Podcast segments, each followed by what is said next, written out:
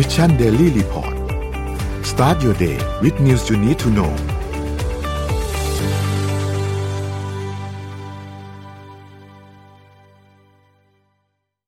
สวัสดีครับยินดีต้อนรับเข้าสู่ Mission Daily Report ประจำวันที่ 17 พฤศจิกายน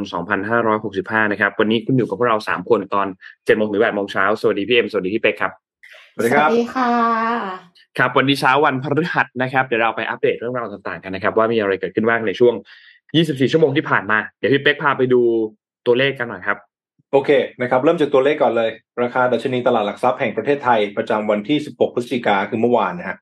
ลงไปค่อนข้างแรงอยู่ที่ประมาณ1,619.98 จุดนะครับ ก็คือลงไปเกือบ 10 จุด หรือคิดไปประมาณ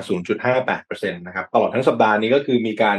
ออกข้างไปเรื่อยๆ เริ่มซึมๆ นะนะครับ นักวิเคราะห์เขาบอกว่าจะเจอตอนนี้เป็นพวก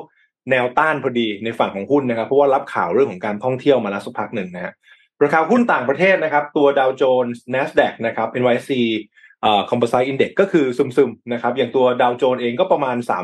33,590 จุด ซึ่งอยู่ในโซนนี้มาสองสวันแล้วนะครับ NASDAQ ก็ 10,000 กว่าจุด แถวโซนนี้มาประมาณสักสองสวันเหมือนกันนะครับ ในขณะที่ห่างเสงนี่ก็คือขึ้นมาเรื่อยๆ แล้วก็เริ่มซึมแล้วนะครับ อยู่ที่ประมาณ 18,256 จุดนะครับ ราคาน้ำมันดิบโลกถือว่าน่าสนใจครับ ในสัปดาห์นี้มีการปรับตัวลง พอสมควรนะฮะ WTI 85 เหรียญแล้วก็ Blend ที่ 92 เหรียญนะครับราคาทองคำนะครับมีการติดลบนิดหน่อยเมื่อคืน แต่ว่าจริงๆเทรนยังเป็นขึ้นต่อเนื่องอยู่ที่ 1,778 เหรียญนะครับ ซึ่งถือว่าขึ้นมาค่อนข้างแรง ใครตามข่าวเนี่ยเราจะเห็นว่าตัวเลขของทองคำเนี่ย จริง ๆ แล้วประมาณเกือบ 2 สัปดาห์ที่แล้วยังอยู่ประมาณพันหกไปเลยนะ นี่ขึ้นขึ้นมาถือว่าค่อนข้างแรงนะครับ 100กว่าเหรียญส่วนคริปโตเคอเรนซีก็ อย่างที่เราทราบกันก็คือเจอผลกระทบนะครับทางจิตวิทยาของ FTX เข้าไปนะครับบิตคอยน์เนี่ยเมื่อคืนอยู่ที่ประมาณหมื่นหกนะครับอีเธเรียมหมื่นอ่าพันสองแล้วก็ Binance นี่ก็ค่อนข้างผันผวนนะตอนนี้ประมาณ 270 เหรียญนะครับส่วน Bitkub อยู่ที่ 1.53 เหรียญนะครับถือว่าตอนนี้ความผันผวนไปอยู่ที่ตัวคริปโตเคอเรนซีแล้วกัน เพราะว่าประเด็นหลักๆ เนี่ยไปอยู่ในในในฝั่งของ FTX ของแซมซึ่งเข้าใจว่าหลาย ๆ ท่านก็คง น่าจะได้ข่าวไปแล้วนะครับ ก็ก็คล้ายๆว่าจริง ๆ จะบอกว่าเป็นเป็นฟรอดเนี่ย วันนี้ก็ก็ต้องบอกว่า เออมันมันเป็นวิธีการที่ถือว่าค่อนข้างรุนแรงแล้วก็สร้างผลเสียให้กับวงการของคริปโตเคอเรนซีเยอะพอสมควรนะครับ ใครที่ยังไม่ได้ตามข่าวก็เอาง่ายๆ ก็คือแซมคนที่เป็นเจ้าของ FTX เนี่ยเขาก็เป็นเจ้าของทั้ง Exchange แล้วก็เป็นเจ้าของทั้งตัว hedge fund ชื่อ Alameda ใช่ครับ คราวนี้ไอ้ตัว exchange เนี่ยโดยปกติแล้วคนฝากเงินเข้าไปเทรดถูกไหมคนฝากเงินเข้าไปเทรด แล้วเราในฐานะแพลตฟอร์มเนี่ยปกติแล้วเราเราก็จะกินตัวแค่ค่า commission fees แล้วก็จะไม่ไปแตะเงินของลูกค้าที่เข้ามาเทรดเลยถูกไหมฮะอันนี้ก็คือเป็นเรื่องปกติ แต่โอเค สมมุติถ้าเกิดว่า exchange นั้นๆ มีการเทรดตัว futures ด้วยการเทรด futures เนี่ยเราให้ให้ลูกค้าเทรด future แปลว่าการใช้ตัว leverage การใช้ leverage ตัวนี้เนี่ยแปลว่าต้องมีการปล่อยกู้ให้กับลูกค้าด้วย อืมอ่า เพราะฉะนั้นมันจะเป็นอีกบทบาทหนึ่งที่ exchange ที่ปล่อยให้เทรด futures เนี่ยมันเพิ่มขึ้นมาด้วยการคิดดอกเบี้ย ซึ่งในมุมเนี้ยมันจะเป็นมุมของแบงค์เข้ามาเพิ่มเติมถูกไหมมันเป็นงานของแบงค์ในการปล่อยกู้นะครับในภาษาของ exchange เขาเรียก funding rate นะมันก็จะมีการคิดดอกเบี้ยเล็ก ๆ น้อยๆถ้าเกิดคุณใช้ในการเทรดฟิวเจอร์เพราะว่ามันคือการวางเงินหนึ่งส่วนเพื่อเพื่อเพื่อที่ไปเทรดสิบส่วน คราวนี้ถ้าเกิดโดยปกติไม่ได้ไปยุ่งกับเงินลูกค้าก็ไม่ได้มีปัญหาอะไร แต่ปรากฏแซมได้มีการเอาเอาตัวกอง hedge fund เขาครับ ออกไอตัวเหรียญออกไอตัวเหรียญ FTT มาค้ำประกันเพื่อเอาเงินลูกค้าออกมาทำอะไรบางอย่างของเขา แล้วพอไอตัวเหรียญเนี่ยมันมีปัญหาปุ๊บเนี่ย หลักหลักประกันที่วางไว้มันก็ยวบเลยนะครับ จากเดิมที่มีอาจจะหนึ่งร้อยบาท พอเริ่มมีปัญหาแล้วไม่มีค่าละ คนเริ่มสงสัยแล้วคนอาจจะเริ่มเทขายหรือคนไม่ได้เชื่อใจว่าไอเหรียญนี้มันมีอะไร back หรือเปล่าจากหนึ่งร้อยบาทเหลือประมาณสักสักยี่สิบบาท เพราะฉะนั้นไอ้ส่วน 80 บาทที่หายไปเนี่ย มันก็จะเป็น part ที่ส่วนของนักลงทุนหรือว่าที่กู้มาอะไรหายไป เพราะตรงนี้ก็เลยมีการส่งผลกระทบเป็นวงกว้างนะครับ แล้วเราก็จะเห็นว่าเป็นปัจจัยที่ส่งผลกระทบหลักๆ กับจิตวิทยาของตลาดคริปโตเคอเรนซีซึ่งอิงไปกับตัวเลขเมื่อกี้ส่วนบ้านเราก็จะมีหุ้นตัวหนึ่งขอถามขอถามครับครับค่ะตะกี้นี้ที่พี่เป๊กบอกว่าปัญหามันเกิดจากการที่สิ่งที่เอามาค้ำอะค่ะมันคือ FTT ซึ่งเป็นเหรียญที่ แซมออกเองเนี่ยเป็นเหรียญที่ FTX ออกเอง ถ้าสมมติว่าเปลี่ยนเปลี่ยนจาก FTT เนี่ยเป็นสินทรัพย์อื่นที่ไม่ได้มีความเสี่ยงขนาดนั้น สมมติว่าเป็น US ดอลลาร์หรือว่าเป็นอย่างอื่นเลย อย่างเช่นบ้านที่ดินโรงงานอะไรเงี้ยค่ะ มันจะเกิดปัญหานี้ไหมคะ ก็ต้องอยู่ที่ว่าเขามี liquidity coverage ratio เท่าไหร่คำนี้มันหมายถึงว่าอย่างสมมติต่อให้เป็นแบงก์เองนะครับ ต่อให้เป็นแบงก์แบบทั่ว ๆ ไปเลยนะ ratio ที่เขาวางเนี่ย ก็ไม่ใช่หนึ่งต่อหนึ่งอยู่ดี อย่างเช่นสมมติเราเราเป็นแบงก์เนาะแล้วก็มีเงินเงินฝากลูกค้าหนึ่งล้านบาท ซึ่งอันนี้ก็คือเป็นเป็นเงินเต็มๆเป็นเงินจริง ๆ เลย แต่เวลาที่เราปล่อยกู้อะครับเราเราเราอาจจะปล่อยกู้ในไซซิ่งระดับห้าล้านบาทก็ได้นะค่ะมันเหมือนมันเป็น money multiple มันนี่เกมนิดนึงอ่าใช่แต่ว่าแต่ว่าสมมติถ้าเกิดว่าอยู่ดีๆวันหนึ่งความเชื่อมั่นของแบงค์นั้นหายอยู่ดีๆนะ ถ้าเกิดว่าแบงค์นั้นเกิดมีปัญหาที่ว่าเฮ้ย มันมีการช่อโกงหรือเปล่าสมมติอืมเกิดขึ้น คนแห่เข้าไปถอนทีเดียวค่ะถ้าหนึ่งแบค์ล้านรับาทหายไปหนึ่งล้านบาทหายไปห้าล้านที่เขาตีโป่งขึ้นมาคือระเบิดหมดเลยถูกต้องไหมค่ะ แบบนี้เป็นต้นเพราะฉะนั้นคือหนึ่งคือหนึ่งคือคือนอกจากตัว asset back อยู่แล้วเนี่ยมันมันอยู่ในไซซิ่งที่เขาตีโป่งขึ้นไปด้วยว่าไอ้ไซซิ่งตรงเนี้ยมันมันมันใหญ่แค่ไหน ยิ่งใหญ่มากแล้ว asset back ยิ่งน้อยมากๆ ปัญหาที่สร้างมันก็ยิ่งใหญ่ขึ้นหรือว่าอย่างอย่างอย่างที่น้องเอ็มบอกก็คือ ต่อให้เป็นสินทรัพย์อื่น ๆ อ่า มันมันก็จะไปติดปัญหาเรื่องของสภาพคล่องอยู่ดีนะครับอืมเอ่อปัญหาเรื่องของการเงินเนี่ยแบ่งเป็นสองอย่าง liquidity คือปัญหาสภาพคล่อง solvency คือปัญหาเรื่องของการชำระหนี้ความต่างก็คือ liquidity เนี่ยเรายังมีของอะไรบางอย่าง ที่ถ้าเราขายทิ้งไป เอาเงินมาใช้หนี้ได้ แต่ตอนนี้ยังใช้ไม่ไหว เพราะสภาพคล่องไม่มี ยังไม่สามารถเปลี่ยนเปลี่ยนสินทรัพย์อะไรก็ตามเป็นเงินสด หรือเป็นสภาพคล่องที่ใช้หนี้ได้ แต่ปัญหาเรื่อง solvency ก็คือปัญหาเรื่องการชำระหนี้เนี่ย ต่อให้เอาสินทรัพย์ทั้งหมดขายทิ้งปุ้งแล้วเนี่ยยังใช้หนี้ไม่ได้อันนี้คือล้มละลายอืมเพราะฉะนั้นปัญหาตรงนี้ก็ของแซมเนี่ยเป็นเป็นพอยที่สองเพราะว่าค่ะตัวตัวตัวเงินที่เขาไปสร้างความเสียหายเนี่ย คือค่อนข้างสูงมากนะครับ ประเด็นของอันเนี้ยมันยังค่อนข้างซับซ้อนพอสมควร แต่ก็จะเป็นเรื่องราวที่เรียกได้ว่าเป็นอีก อีกหนึ่งตำนานที่ที่ไม่แพ้ประเด็นเรื่องของธุรกิจอื่น ๆ ที่มันสร้างความเสียหายมา ไม่ใช่แค่ในเหรียญคริปโตเคอเรนซีนะเราจะได้ยินว่ามันก็จะมีข่าวอย่างพวกสตาร์ทอัพอ่าอย่างปีที่แล้วอะไรที่มีปัญหาหรืออะไรที่เป็นตำนานอย่างเทรานอสอย่างเงี้ยค่ะเป็นต้นอ่ามันมันมันก็จะมีอะไรพวกเนี้ยครับ ซึ่งซึ่งสร้างความเสียหาย ซึ่งมาทุกปีนะสังเกตนะ มันจะมีอะไรพวกมีทุเนี้กปียจริง till you make it ไงเออ โผล่มาทุกปีอย่างอย่างช่วงประมาณกลางๆ ปีเราเราจำได้ไหมเรารายงานข่าวเรื่อง forex อ่าอ่าเรื่องเรื่องค่ะ growth forex forex 3D แล้วพี่ก็จะบอกว่ามันก็จะเกิดขึ้นทุกปีอะครับ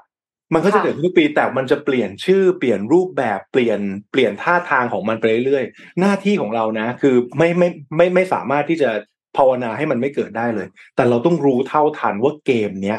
มันเล่นยังไงไอ้เรื่องการเงินเนี่ยมันเลยเป็นเรื่องที่ต้องเรียนรู้กันตลอดชีวิตนะอย่างเคสพวกนี้พี่ก็ต้องมานั่งดูว่าเฮ้ยมันเล่นกันท่าไหน เพราะว่าลองคิดดูนะครับ แต่ละคนนะ แต่ละคนนะ โอ้โห ไม่ว่าจะเป็นอย่างของอ่าเทรานอสเองที่ที่ว่าโอ้โห น่าจะเป็น the next Steve Jobs อ่าใช่หรือว่าใช่เรื่องของสตาร์ทอัพก็จะมี the next Warren Buffett เออ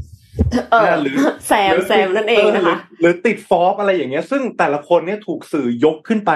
เป็นระดับบุคคลในตำนานทั้งนั้นเลย แล้วคนคนที่ลงทุนขอโทษไม่ใช่รายย่อยแบบทั่วไปนะอืมนี่คือ hedge fund หรือว่ากองทุนระดับโลกที่โอ้โห เราว่าเขาเป็นคนที่เก่งมากๆ แล้วก็ feed เงินเข้าไปในกองพวกนี้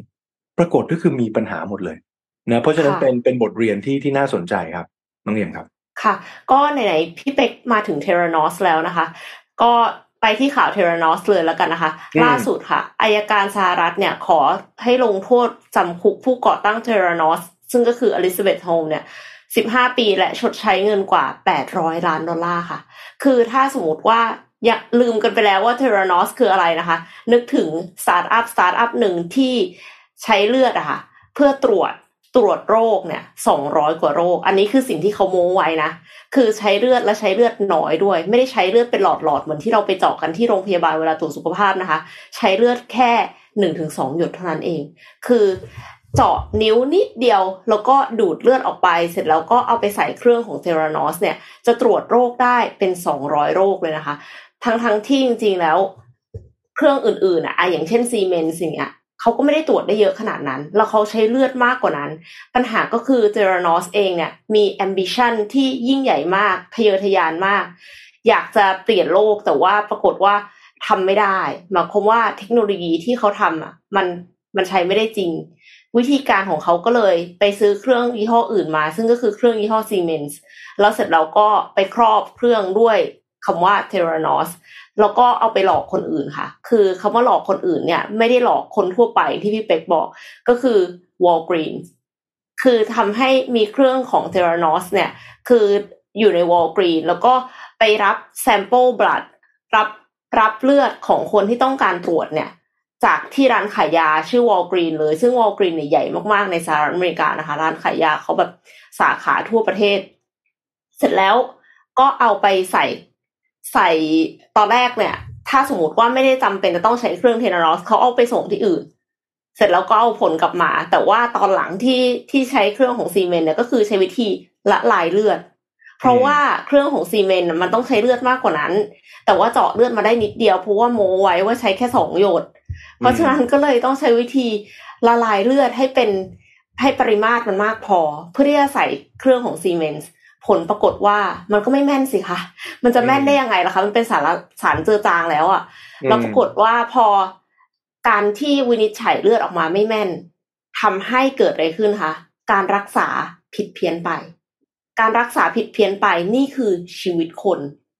คือไม่รู้ว่ามีกี่คนแล้วที่ได้ได้รับผลกระทบแบบนี้คือ พอวินิจฉัยผิด กลายเป็นแทนที่ตัวเองจะหายดีขึ้น หรือว่าแม้กระทั่งดีขึ้นเฉย กลายเป็นแย่ลง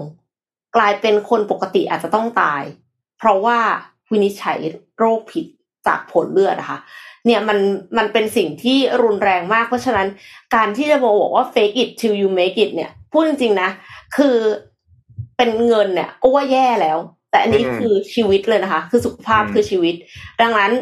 อลิซาเบธโฮมเนี่ยก็เลยถูกฟ้องค่ะ แต่ว่าก่อนที่จะถูกฟ้องเนี่ยคือ มีนักข่าว Wall Street Journal ชื่อจอห์นแคร์รีรูเนี่ยเขา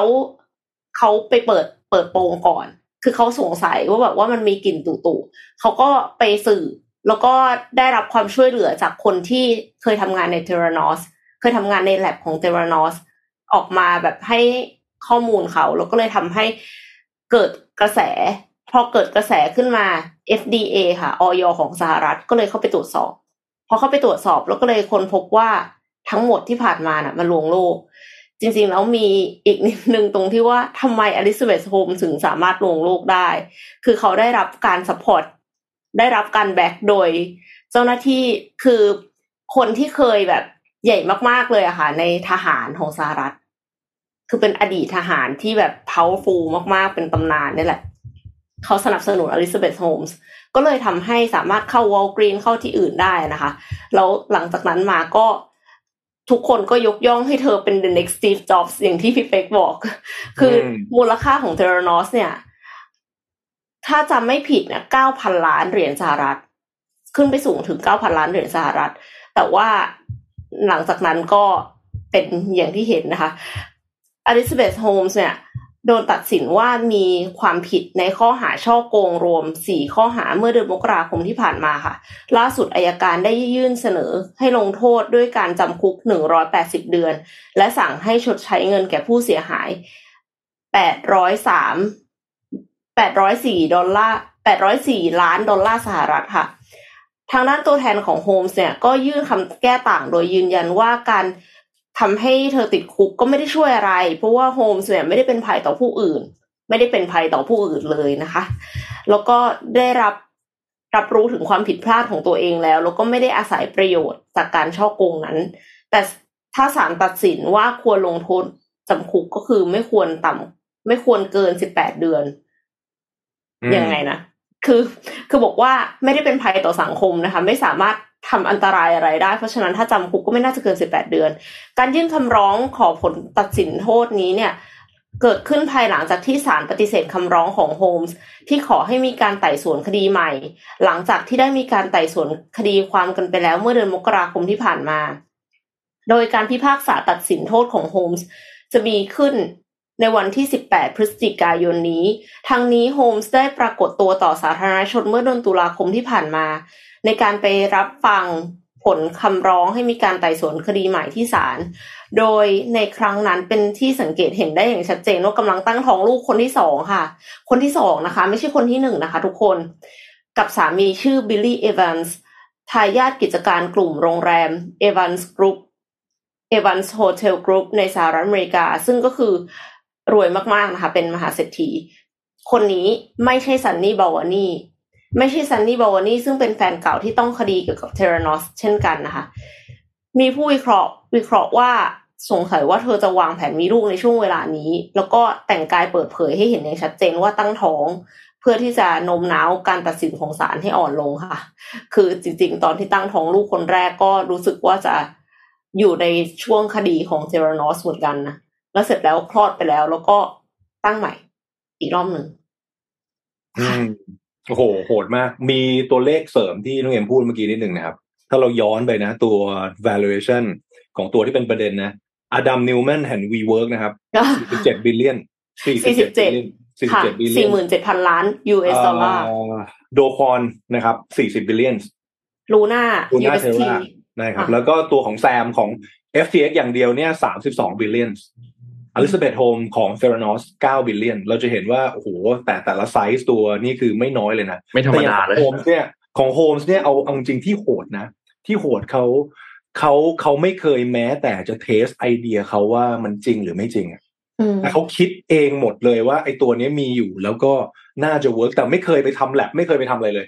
ไม่เคยไปไป test ไม่เคยทำอะไรเลย เอาแต่ไอเดียอย่างเงี้ยไปขายเลยแต่แบบโอ้โหแล้วอืมแล้วแล้วมันเป็นเป็นประเด็นมากว่า เขาไปได้ถึงในจุดที่มีเดียเรียกเขาว่า the next Steve Jobs ได้ไงอะอันเนี้ยเป็นเป็นเป็นเป็นเรื่องที่ต้องติดตามมากว่าจากแบบไม่มีอะไรเลย ไม่มีหลักฐานไม่มีอะไรพวกนี้เลยนะครับ มันเลยมันเลยเป็นแต่แต่แต่คือต้องบอกนะ แต่ละเคสที่ผ่านมาสังเกตนะ มันอยู่ในจังหวะที่โลกการเงินนะดอกเบี้ยมันต่ำหมดเลยเขาเรสฟันง่ายครับลองโผล่มาตอนนี้ดิแต่ละเจ้าอะโอ้โหคันนี้เหนื่อยเลยเพราะดอกเบี้ยมันขาขึ้น คนคนจะยิ่งแบบฝ่ายดาวความจริงมากขึ้นว่า ตกลงแล้วเนี่ย ในเมื่อก่อนนะสังเกตดีๆนะ คนที่ลงทุนนะ อย่างพวกสตาร์ทอัพหรือยังไงก็ตาม เขาสิ่งที่เขามองนะ คือ future cash flow ถูกไหม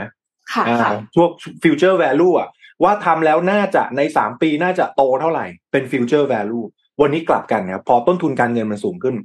present value เท่าไหร่ของ you อะอืม cash flow เข้ามาหรือยัง cash flow เท่าไหร่ได้ตังค์หรือยัง หาเงินยังไงกระแสเงินสดเข้ามาเมื่อไหร่นะครับเพราะฉะนั้นถือว่าเรื่องเรื่องราวพวกเนี้ย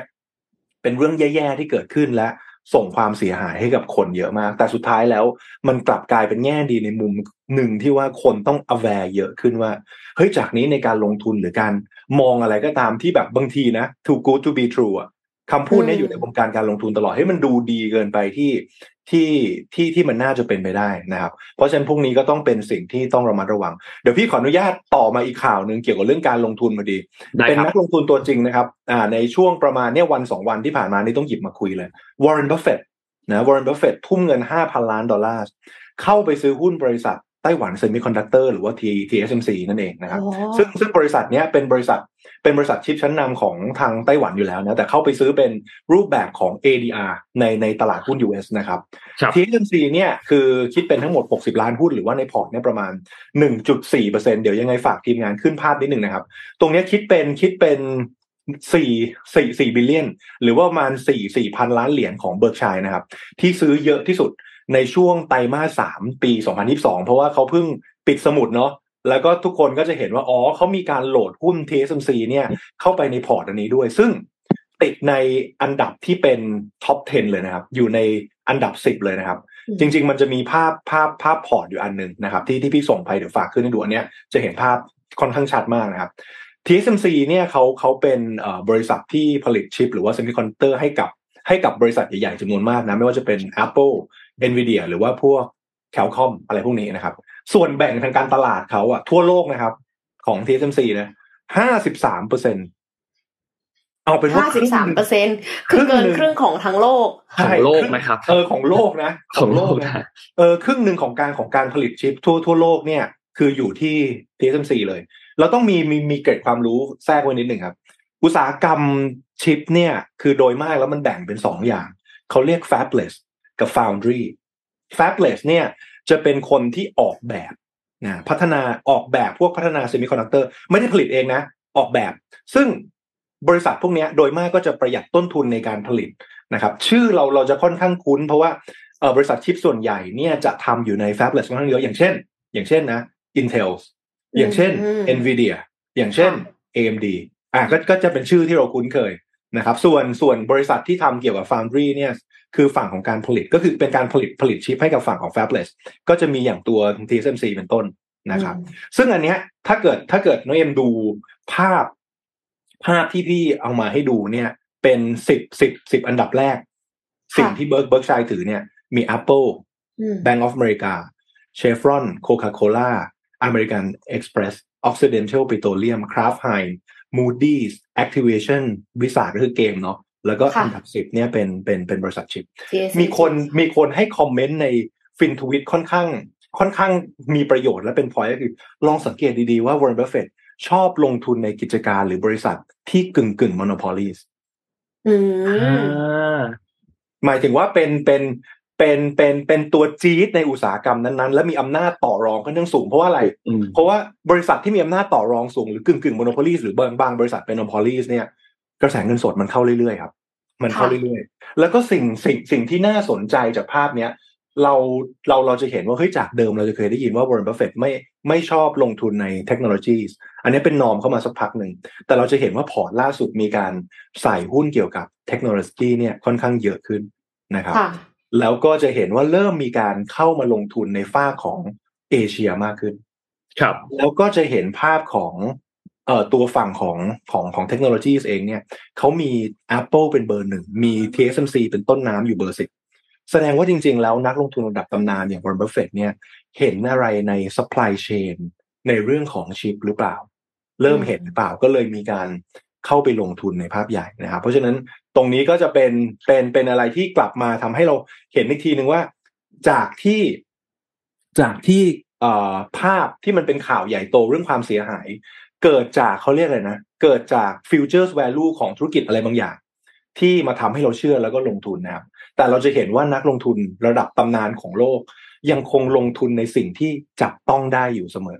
เห็นไหมอืมสิบอันดับ เป็นสิ่งแต่ที่เราแต่คุ้นเคยครับมี snowflake ค่ะ snowflake เป็นคลาวอ่าอ่าอ่าอ่าอ่าอ่าซึ่งซึ่งซึ่งซึ่งซึ่งแน่นอน ซึ่งแน่นอนเวลาเวลาที่เกิดการลงทุนอย่างของ BYD เนี่ย Warren Buffett เขาก็ไปลงเนาะ แล้วรอบสุดท้ายก็คือมีมีการถอนมา คือแน่นอนครับเราเขาเขาไม่ได้ถูกตลอด แต่จะบอกว่าในตลอดผลผลตอบแทนที่ผ่านมา ในตลอดเนี่ยเขาสามารถพิสูจน์ตัวเองได้แล้วว่าวิธีการเลือกหรือวิธีการมองของเขาเนี่ย โดยมากก็คือจะจะเป็นในฝั่งของของฝั่งที่ถูกนะครับ แล้วก็อย่างที่ทางกลุ่ม FinTwit เขาให้คอมเมนต์ไว้ก็คือว่า เอ๊ะ เราจะสังเกตเห็นว่าสิ่งที่วอร์เรนบัฟเฟตชอบลงเนี่ยเป็นธุรกิจที่เป็นมอน o พ o ลี เพราะว่าอะไรเพราะว่าธุรกิจที่กึ่งกึ่งมอน o พ o ลีสามารถสร้างกระแสเงินสดได้นิ่งมากๆ อันนี้ก็จะเป็นมุมหนึ่งแล้วกันที่เราอาจจะเอาไป apply ในการทำธุรกิจหรือว่หาแหล่งลงทุนของเราครับน้องนนท์น้องเอ็มครับอืมค่ะเออเออน่าสนใจ น่าสนใจโหแต่ว่าเขากินส่วนแบ่งเยอะมากเลยเนาะ TSMC ครึ่งหนึ่งของโลกครับครึ่งหนึ่งของโลกเพราะฉะนั้นเพราะฉะนั้นมันเลยเยอะมากมันเลยเหมือนแบบ เป็นอะไรที่อยู่ต้นน้ำด้วยนะ ต้นน้ำด้วยนะเป็นต้นพอทางผู้ผู้พอผลิตไม่มีนะชิปปั๊บ ทุกอย่างไปไหนไม่ต่อไม่ได้เลย รถนี่ผลิตไม่ได้เลยค่ะ ใช่ใช่ทุกอย่างตอนนี้ใช้ชิปหมดเลย มันเลยมันเลย ถ้าเกิดสมมุติจะไปทางต้นน้ำอีกนิดนึงนะ ต่อไปก็จะเป็นการเข้าไปเทคเหมืองหรือว่าคอมม o ดิตี้ที่เอาไว้ผลิตชิปอีกทีนึง rare earth เนี่ยเอออะไรประมาณนั้น เนี่ยครับ เราก็ ค่อยๆ มองเป็นแบบสเต็ปไปว่าเฮ้ย supply chain ไหนมาอะไรประมาณเนี้ยซึ่งเราจะเห็นว่าอะอย่างนักลงทุนรายใหญ่เขาเขามองเชนนี้แล้วแปลว่าเออจากเนี้ยโลกโลกมันอาจจะเปลี่ยนเป็นในในจุดที่เป็น real tech ที่ใช้ตัว semiconductor หรือว่าตัว chips เนี่ยในการรันเป็นหลักแล้วก็มีโอกาสโตสูงมาก แต่อย่างน้อยที่สุด เราจะเห็นแล้วว่า TSMC เนี่ยส่วนแบ่ง 53%แปลว่าอะไรอำนาจต่อรองสูงมากอะครับ อืม เพราะฉะนั้นตัว มาจินก็จะถือว่านิ่งนะครับ บริษัทที่เอ่ออำนาจต่อรองสูงครับครับนนพามาดูต่อกับข่าวของรัสเซียยูเครนครับ แต่ว่ารอบนี้เนี่ยมีเกี่ยวข้องอีกตัวละครหนึ่งก็คือโปแลนด์เดี๋ยวเล่าเหตุการณ์ให้ฟังนิดนึงครับ คือ มีขีปนาวุธเนี่ย ไปตกบริเวณหมู่บ้านที่อยู่ในโปแลนด์เนี่ยนะครับ ที่ใกล้ ๆ กับพรมแดนของยูเครน ตอนนี้รายงานที่ออกมาเนี่ยคือมีผู้เสียชีวิตสองคนนะครับ ทีนี้เหตุการณ์ที่เกิดขึ้นคือ อย่างที่บอกครับหมู่บ้านชื่อหมู่บ้านว่าเพรโวโดฟนะครับซึ่งอยู่ทางบริเวณตะวันออกเฉียงใต้ของโปแลนด์เนี่ยนะครับ อยู่ใกล้กับยูเครนมากเลยคือห่างกันแบบไม่ถึง 10 กิโลเมตรนะครับ ในช่วงวันตอนเช้าของวันที่ 15 พฤศจิกายนที่ผ่านมาเนี่ยนะครับ ก็มีเนี่ยขีปนาวุธตกลงไปตรงนั้น สุดท้ายแล้วเนี่ยก็มีคนงานที่ทำงานอยู่ในฟาร์มตรงนั้นเนี่ยนะครับ เสียชีวิต 2 คนนะครับ ทีนี้เจ้าหน้าที่ของโปแลนด์เนี่ยก็มีการรายงานครับบอกว่าไอ้ขีปนาวุธอันเนี้ยมันเป็นชนิดที่ ผลิตขึ้นมาเนี่ยในรัสเซียนะครับ ฝั่งรัสเซียก็รีบออกมาตอบโต้ทันที บอกว่าปฏิเสธทันทีว่ากระทรวงกลาโหมของรัสเซียบอกว่าข้อกล่าวหาอันนี้เป็นข้อกล่าวหาที่จงใจยั่วยุให้สถานการณ์รุนแรงขึ้นนะครับ ทางด้านดิมิทรีเปสคอฟเนี่ยบอกว่าที่เป็นโฆษกเนี่ยนะครับ ระบุว่ายังไม่มีข้อมูลเรื่องนี้นะครับ เกี่ยวกับเรื่องนี้ทางสำนักข่าวอันหนึ่งที่เป็นสำนักข่าวทางการของรัสเซียเองก็บอกว่าไอ้ขีปนาวุธอันนี้จริง ๆ ไม่ใช่ของรัสเซีย แต่เป็นของ ยูเครนนะครับ ทีนี้คนก็เลยไปตามสืบกันต่อว่าอ้าวแล้วมันเกิดอะไรขึ้นนะครับ เพราะว่าการที่มีขีปนาวุธไปตกในโปแลนด์ในช่วงเวลาแบบนี้เนี่ย แล้วโปแลนด์เป็นสมาชิกของนาโต้ด้วยนะครับ มันยิ่งทำให้สถานการณ์เนี่ยมันยิ่งยิ่งแบบเขาก็คุ้มกลุ่มกันอยู่แล้วเนออไหมครับบริเวณตรงนั้น คนก็โยงต่อถึงว่าอาจจะเกิดนำไปสู่เป็นชนวนทำให้เกิดสงครามโลกหรือเปล่านะครับ ทีนี้ปฏิกิริยาที่เกิดขึ้นครับทางนั้นโจไบเดนเองรีบออกมาบอกทันทีเลยครับ ซึ่ง โจไบเดนเนี่ยก็บอกว่าไอ้ขีปนาวุธสองที่ที่ทำให้มีคนเสียชีวิตสองคนในโปแลนด์เนี่ย อาจจะนะ ไม่ได้ถูกยิงมาจากรัสเซียนะครับ นี่คือโจไบเดนให้สัมภาษณ์ ระหว่างการประชุม G20 นะครับ ก็ทางการโปแลนด์เองก็บอกว่าไอ้ไอ้ขีปนาวุธเนี่ยอย่างที่บอกนะว่ามันผลิตโดยรัสเซีย แต่ไม่มีการยืนยันอย่างแน่ชัดว่ายิงออกมาจากรัสเซียหรือเปล่านะครับไบเดนเองก็บอกว่าข้อมูลเบื้องต้นเนี่ย มันมีอันนึงที่แย้งกับข้อสันนิษฐาน แล้วก็ชี้ว่าขีปนาวุธเนี่ย มีแนวโน้มที่ไม่ได้ถูกยิงมาจากรัสเซียนะครับ มีข้อมูลเบื้องต้นที่เขาเองก็ยังไม่สามารถที่จะพูดได้จังหวะการสืบสวนเนี่ยมันจะเสร็จเรียบร้อยแล้ว แต่มันไม่น่าจะเป็นไปได้ในแนวทางของวิถีกระสุนถ้าหากว่ามันยิงออกมาจากรัสเซียนะครับ ซึ่งทางด้านของนาโต้เนี่ยนะครับ ก็ออกมาพูดถึงประเด็นอันนี้เหมือนกันนะครับนาโต้เนี่ยออกมายอมรับบอกว่าไอเหตุขีปนาวุธครั้งนี้ที่ตกในโปแลนด์เนี่ยอาจจะเกิดจากระบบป้องกันทางอากาศของ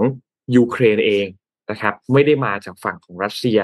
นะครับซึ่งทางด้านของคุณเยนส์ สโตลเทนเบิร์กนะครับคนนี้เป็นเลขาธิเลขาธิการนาโต้เนี่ยก็บอกว่า ตอนนี้ยังไม่มีข้อบ่งชี้ใดๆที่ระบุว่าเป็นการเปิดการโจมตีโดยที่เจตนาที่จะโจมตีนะครับหรือเป็นการที่รัสเซียเนี่ยกำลังเตรียมกำลังทหารในการที่จะเข้ามาโจมตีชาติที่อยู่ในนาโต้นะครับแต่อย่างไรก็ตามนาโต้ย้ำว่าเหตุการณ์นี้ไม่ใช่ความผิดของฝ่ายยูเครนแต่อย่างใดแต่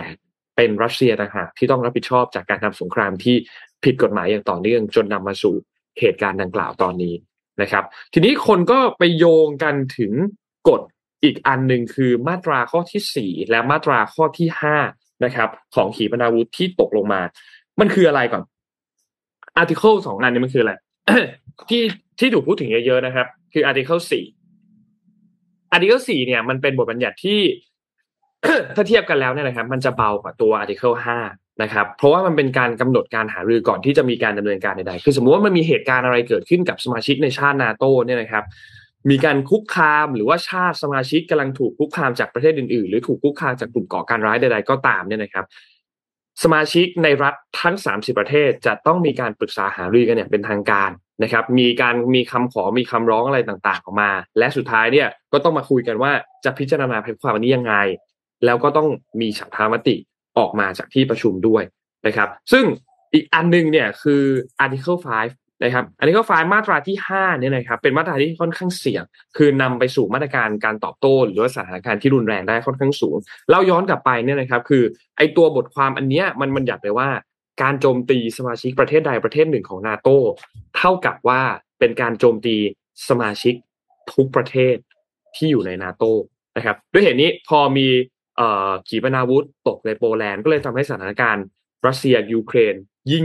น่าเป็นห่วงมากไปกว่าเดิม อาจจะนำไปสู่การใช้ตัว Article 5 ตัวนี้ได้นะครับเพราะฉะนั้นหลังจากนี้สิ่งที่เราต้องติดตามอีกอันหนึ่งก็คือต้องรอดูว่าการสืบสวนสอบสวนในครั้งนี้เนี่ยสุดท้ายแล้วเป็นขีปนาวุธที่ออกมาจากจุดไหนนะครับ แต่ตอนนี้เบื้องต้นข้อมูลที่คาดการณ์กันเนี่ยนะครับ เป็นข้อมูลว่าอาจจะออกมาจากระบบป้องกันของยูเครนเอง นะครับก็มีอุบิเหตุมีอะไรเกิดขึ้นหรือเปล่านี่ยังไม่แน่ใจระหว่างการสืบสวนต่อไปนะครับ แต่ก็เมื่อวานนี้เนี่ยต้องบอกว่าคนแตกตื่นกันพอสมควรนะหลังจากที่มีเหตุขีปนาวุธ อันนี้เกิดขึ้นในช่วงวันที่สิบห้าเนี่ยนะครับ ก็แตกตื่นว่าเฮ้ยจะนำเป็นชนวนนำไปสู่ความรุนแรงที่จะเอ็กซ์เคลตมากขึ้นในอนาคตหรือเปล่านะครับ คือต้องบอกว่าประเด็นนี้เป็นเป็นประเด็นในโลกการเงินนะครับ เป็นประเด็นที่ อันโนนจริง ๆ อะ คือไม่รู้เลยว่า ไม่รู้เลยว่าท่าแบบเนี้ย มันจะจบกันยังไงค่ะคือมันมันมันจะมีการเจรจาในมุมสังเกตไหมเราเราเราอ่านข่าวนี้ ถ้าถ้าพี่จำไม่ผิดน่าจะประมาณเจ็ดแปดเดือนแล้วนะอืมรัสเซียยูเครนเนี่ยใช่ลากยาวมากลากยาวมากแล้วก็จะมีประเด็นประทุขึ้นมาเรื่อยๆนะครับ ซึ่งซึ่งอันเนี้ยก็จะเป็นเป็นอะไรที่มันมันน่าจะค้างค้างคาไปต่อ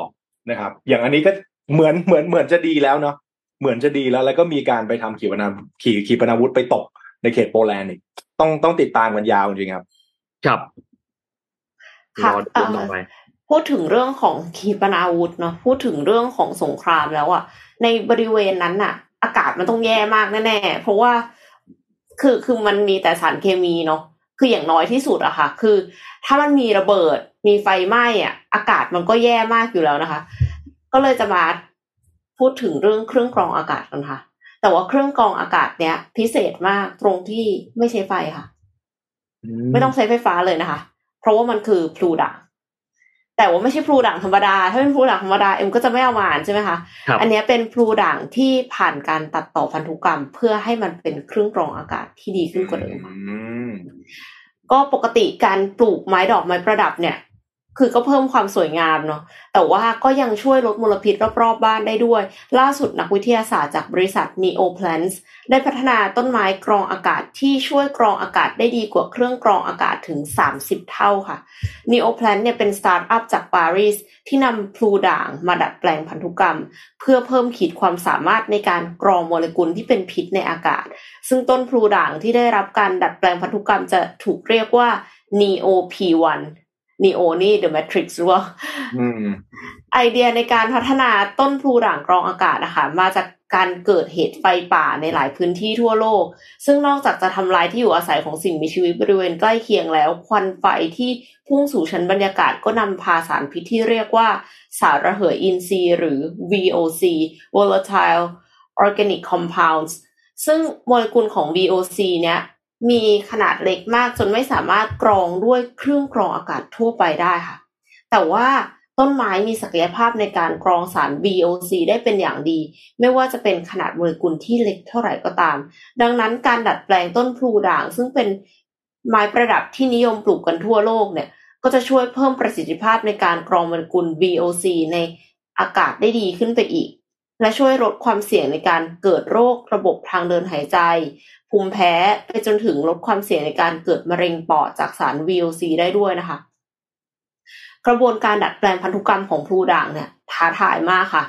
นักวิทยาศาสตร์ของ Neoplants ใช้เวลาในการทำผังพันธุกรรม หรือจีโนมของพลูด่างนานถึง 4 ปี หลังจากนั้นก็นำมาปรับแต่งทั้งในยีนของเซลล์พลูด่างเองและ ยีนของแบคทีเรียที่อาศัยอยู่ในรากของพลูด่างด้วย อันนี้คือถ้อยทีถ้อยอาศัยนะคะ ไม่ใช่ว่าพลูด่างอย่างเดียวนี่จะเป็นฮีโร่ได้ แบคทีเรียที่อาศัยอยู่ในรากของพลูด่างก็ต้องช่วยกัน เพื่อให้ใบของพลูด่างเนี่ยสามารถดูดซับโมเลกุล VOC ได้มากขึ้น แล้วก็กลไกการกรองอากาศของพลูด่างเนี่ยก็คือ ไม่ได้เกิดเฉพาะในใบและลำต้น แต่ว่าในรากของพลูด่างซึ่งมีแบคทีเรียอาศัยอยู่เนี่ยแบคทีเรียทำหน้าที่ตรึงแก๊สและสารประกอบบางชนิดในอากาศมาสร้างอาหาร นักวิทยาศาสตร์เนี่ยเขาก็เลยตั้งใจใช้คุณสมบัตินี้ในการตรึงโมเลกุล VOC ในอากาศมาเปลี่ยนแปลงเป็นสารอาหารให้แก่แบคทีเรียด้วยค่ะ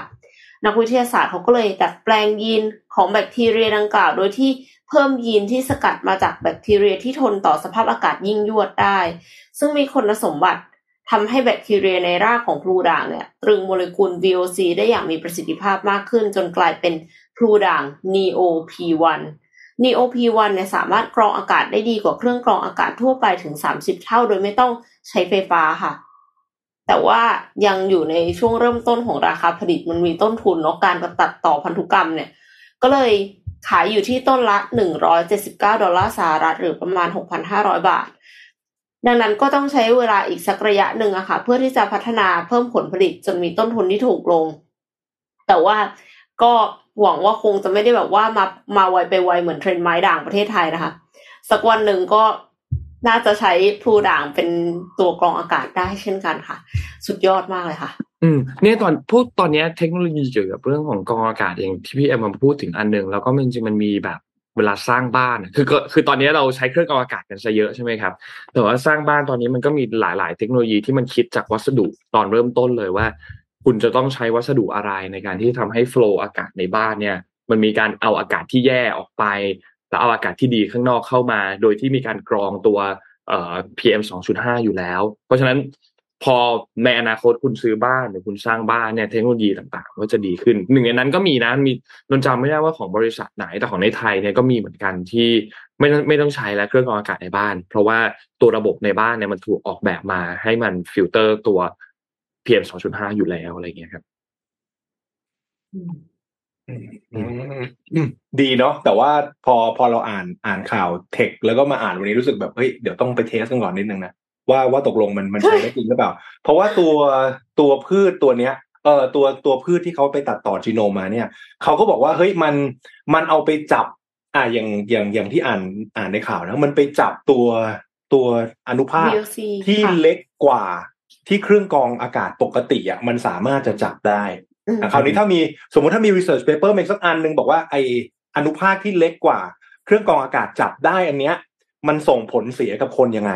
มอ่า แล้วมันจะไปทำให้มีผลยังไงกับสุขภาพคน มี paper มารองรับเสร็จปุ๊บแล้วก็สามารถสเกลตัวนี้ได้อะก็สวยครับดีคือต่อไปบ้านเราอาจจะมีเครื่องกรองอากาศอันหนึ่งแล้วก็ตัวตัวพืช genome อันนี้อันหนึ่งเนาะเป็นการตัดต่อช่วยกันอันหงแล้วก็ช่วยกันช่วยกันในการกรองอากาศ เพราะว่าช่วงนี้เราก็จะได้ยินข่าวเรื่องของ ซึ่งซึ่งดูจากเนื้อข่าวเนี่ย จริง ๆ แล้วพอเปิดดูปุ๊บก็จะมีปัญหาเรื่องพวกไฟป่าอย่างนี้เนาะจริง ๆ แล้วอะพวก PM 2.5อะไรเงี้ยซึ่งซึ่งมันก็น่าจะหนักขึ้นเรื่อยๆ เพราะว่าเรื่องของใช่เอ่อการปล่อยสารพวกก๊าซเรือนกระจกคาร์บอนไดออกไซด์อะไรพวกนี้มันก็เป็นปัญหาใหญ่อยู่แล้ว คราวนี้ที่ที่ตามมาก็คืออย่างเรื่องฝุ่น อย่างพี่อะไปไปเชียงใหม่ ชอบไปอยู่เชียงใหม่ใช่ไหมครับมันจะมีประมาณในช่วงเดือนกุมภานะฝุ่นจะเยอะทุกปีเลยอืมก็จะเป็นประเด็นที่เวลาที่เราอยากไปซื้อบ้านที่นู่นเนี่ยเราก็ต้องรู้แล้วโอ้โหช่วงกุมภานี่อาจจะต้องอพยพอพลยงพมาอ่า แล้วมันก็จะมี เปเปอร์ออกมาเห็นบอกว่าเฮ้ยในภาคภาคเหนือเนี่ยคนมีเป็นติดต่อเรื่องของโรคโรคติดต่อทางหายใจเร่ค่องนข้างปเยออะดเยอะเออใช่แล้วแล้วตัวเลขมะเร็งปอดก็เยอะด้วยครับใช่ไหมอืม ซึ่งซึ่งในในมุมที่พี่ไปพี่รู้สึกว่าเอออากาศดีนะช่วงหน้าฝนหรือว่าหน้าหนาวเนี่ย แต่พอมาช่วงเนี่ยครับต้นปีช่วงกุมภาเนี่ยก็จะมีการเผาตลอดแล้วก็เกิดฝุ่นค่อนข้างเยอะนะ เพราะฉะนั้นอันนี้ก็น่าน่าน่าจะเป็นสเกลระดับระดับใหญ่แหละ ถ้าเกิดว่าไม่ใช่แค่ เอาไว้ในบ้านอะไรอย่างเงี้ยแต่พวกเนี้ยมันสามารถที่จะ ดูดฝุ่นหรือว่าคัดกรองพวก particles อะไรพวกเนี้ยให้กับในจุดที่เป็นสาธารณะได้ไหม ก็ถือเป็นประเด็นที่น่าติดตาม แต่เป็นเทคโนโลยีที่ดีครับ ในในการช่วยรักษาสุขภาพเนาะจากนี้เราจะค่ะเห็นเทรนด์ในการที่เอ่อเป็นเทคโนโลยีต่างๆ ในการรักษาสุขภาพที่ไม่ใช่การตรวจเลือดอะ อันนั้นก็คือเดี๋ยวเดี๋ยวเดี๋ยวเก็บไว้ก่อนเอาเป็นเอาเป็นเทคโนโลยีอื่นก่อนแล้วกันนะครับ ที่มันช่วยสุขภาพเราจริงๆครับ ครับพี่เป๊กพาไปต่อไหมครับคะหรือให้นนท์ไปก่อนโเคโเค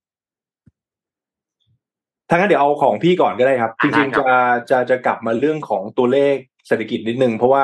มีพอยที่อยากจะฝากแล้วก็เป็นเป็นข้อสังเกตนะครับ พอดีได้อินบ็อกซ์มาเยอะเกี่ยวกับเรื่องของของตลาด แล้วก็เรื่องของเงินเฟ้อไม่แน่ใจว่าพวกเราได้ได้อัปเดตตัวเลขไหมนะครับ แต่ตัวเลขสำคัญอีกตัวหนึ่งที่เพิ่งประกาศไปก็คือตัวเลข PPI นะครับหรือว่า Producer Price Index ซึ่งตอนนี้ตัว PPI เนี่ยมันมันลงมาที่ประมาณ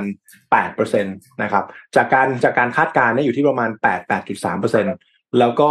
เดือนก่อนเนี่ยอยู่ที่ประมาณ 8 8.4%คือเราจะเห็นแล้วว่าข่าวเนี่ยบอกว่าตัวเลข CPI ที่เราคุยกันมาทุกรอบเนาะต้นเดือน CPI ปลายเดือนประกาศดอกเบี้ยของเฟดใช่ไหมครับ CPI เนี่ยลงแล้ว พอลงปุ๊บวันนั้นตลาดพุ่งเลย ทองพุ่งเลย หุ้นพุ่งเลยคริปโตเนี่ยพุ่งเหมือนกันแต่ถ้าเกิดไม่โดนประเด็นแซมเนี่ยคิดว่าน่าน่าจะดีกว่านี้ นะครับปรปรากฏไปโดนประเด็นนั้นที่กดดันอยู่ คราวนี้ในฝั่งฝ้ากของหุ้นเองเราจะเห็นว่า NASDAQ ก็ขึ้นนะครับอืมดาวโจนส์ก็ขึ้น S&P ก็ขึ้นหุ้นไทยก็ขึ้น เพราะมันเห็นแล้วว่าตัวเลขเงินเฟ้อเนี่ยอย่างที่เราเคยคุยกัน เมื่อไหร่ก็ตามที่ตัวเลขเงินเฟ้อเริ่มหยุด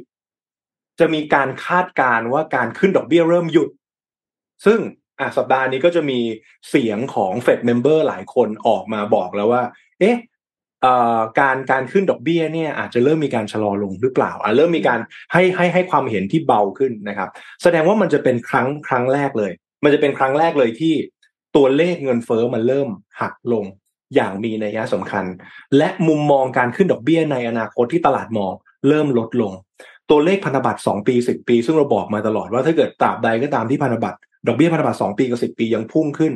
ยังพุ่งขึ้น ยังมีปัญหากับตลาดหุ้นแล้วก็สินทรัพย์เสี่ยงอื่นๆ แต่วันนี้มันเริ่มไหลลงมาเยอะพอสมควรนะครับคราวนี้ที่เพิ่งประกาศไปเนี่ยไม่ใช่ตัวเลข CPI นะ CPI นี่คือ Consumer Price Index ราคาสินค้าและบริการ แต่ตัวเลขที่เพิ่งประกาศไปคือตัวเลข PPI Producer Price Index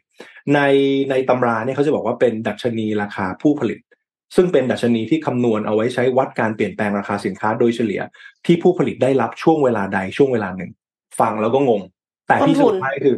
สรุปให้คือ PPI เนี่ย เป็นเทคนิคการอ่านตัวเลขเงินเฟ้อฝั่งผู้ผลิต CPI เนี่ยเป็นราคาสินค้าและบริการ แต่ว่าปลายทางแล้วถูกไหมครับ